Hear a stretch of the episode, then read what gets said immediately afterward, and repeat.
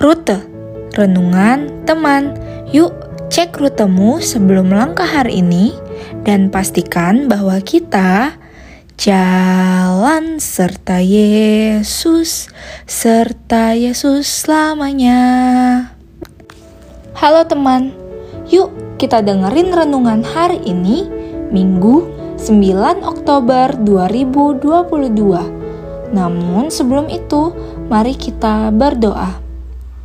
Tuhan Yesus, kami siap mendengar firman-Mu. Bersabdalah ya Tuhan, amin. Pembacaan Alkitab pada hari ini terambil dari 1 Samuel 8 ayat 1 sampai 9. Orang Israel menghendaki seorang raja. Setelah Samuel menjadi tua, diangkatnyalah anak-anaknya laki-laki menjadi hakim atas orang Israel – Nama anaknya yang sulung ialah Yoel, dan nama anaknya yang kedua ialah Abia. Keduanya menjadi hakim di Bersheba, tetapi anak-anaknya itu tidak hidup seperti ayahnya. Mereka mengejar laba, menerima suap, dan memutarbalikan keadilan. Sebab itu, berkumpullah semua tua-tua Israel. Mereka datang kepada Samuel di Rama dan berkata kepadanya, Engkau sudah tua dan anak-anakmu tidak hidup seperti engkau. Maka angkatlah sekarang seorang raja atas kami untuk memerintah kami, seperti pada segala bangsa-bangsa lain. Waktu mereka berkata, "Berikanlah kepada kami seorang raja untuk memerintah kami." Perkataan itu mengesalkan Samuel, maka berdoalah Samuel kepada Tuhan.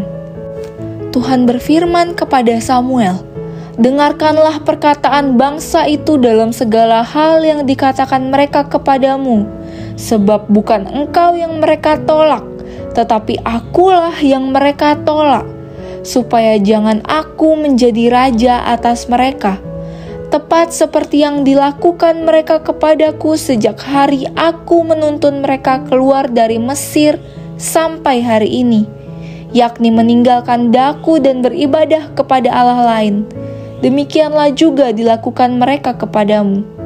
Oleh sebab itu, dengarkanlah permintaan mereka, hanya peringatkanlah mereka dengan sungguh-sungguh dan beritahukanlah kepada mereka apa yang menjadi hak raja yang akan memerintah mereka. Demikianlah pembacaan Alkitab. Perenungan dari Sabda Bina Harian Teruna berjudul Kehendak Tuhan versus Kehendak Manusia. Ada ungkapan rumput tetangga selalu lebih hijau dari rumput sendiri. Ungkapan ini ingin mengatakan bahwa apa yang dimiliki oleh orang lain selalu tampak lebih baik daripada apa yang kita miliki. Pada akhirnya, ungkapan syukur kepada Allah atas apa yang telah diberikannya tidak pernah kita sampaikan kepada Tuhan. Sobat teruna yang dikasihi Tuhan, ketika lupa mengucap syukur atas apa yang telah diberikan oleh Tuhan, secara tidak langsung kita menolak Tuhan dan memaksa keinginan kita untuk Tuhan dengar namun, pernahkah bertanya dalam hati ataupun dalam doa, apa yang Tuhan inginkan dan apa yang Tuhan kehendaki untuk dilakukan? Inilah yang dilakukan oleh bangsa Israel ketika mereka kecewa dengan anak-anak dari Nabi Samuel, yakni Yoel dan Abia, yang menjadi hakim, tetapi hidup mereka tidak sesuai dengan kehendak Tuhan dengan memutarbalikan keadilan, bangsa Israel menginginkan seorang raja untuk memimpin mereka. Keinginan ini juga karena mereka melihat bangsa-bangsa lain yang dipimpin oleh raja. Atas dasar inilah Tuhan berkata kepada Nabi Samuel, "Akulah yang mereka tolak supaya aku tidak menjadi raja atas mereka."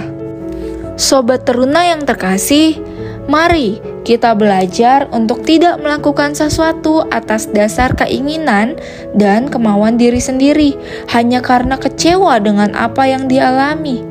Kita harus belajar untuk selalu melihat kehendak Tuhan. Mintalah tuntunan Tuhan supaya apa yang kita lakukan sesuai dengan kehendaknya dan kita tidak menolak hadirnya dalam hidup kita. Amin. Mari kita berdoa. Ya Tuhan, tuntunlah aku agar dalam setiap tindakan yang kulakukan dapat seturut kehendak Tuhan dan bukan keinginan atau kemauanku. Ya Allah yang hidup, teruslah berjalan bersama-sama denganku di tengah-tengah dunia ini. Amin. Teman, selamat menjalankan rutemu hari ini dalam pimpinan Roh Kudus. Tuhan Yesus memberkati.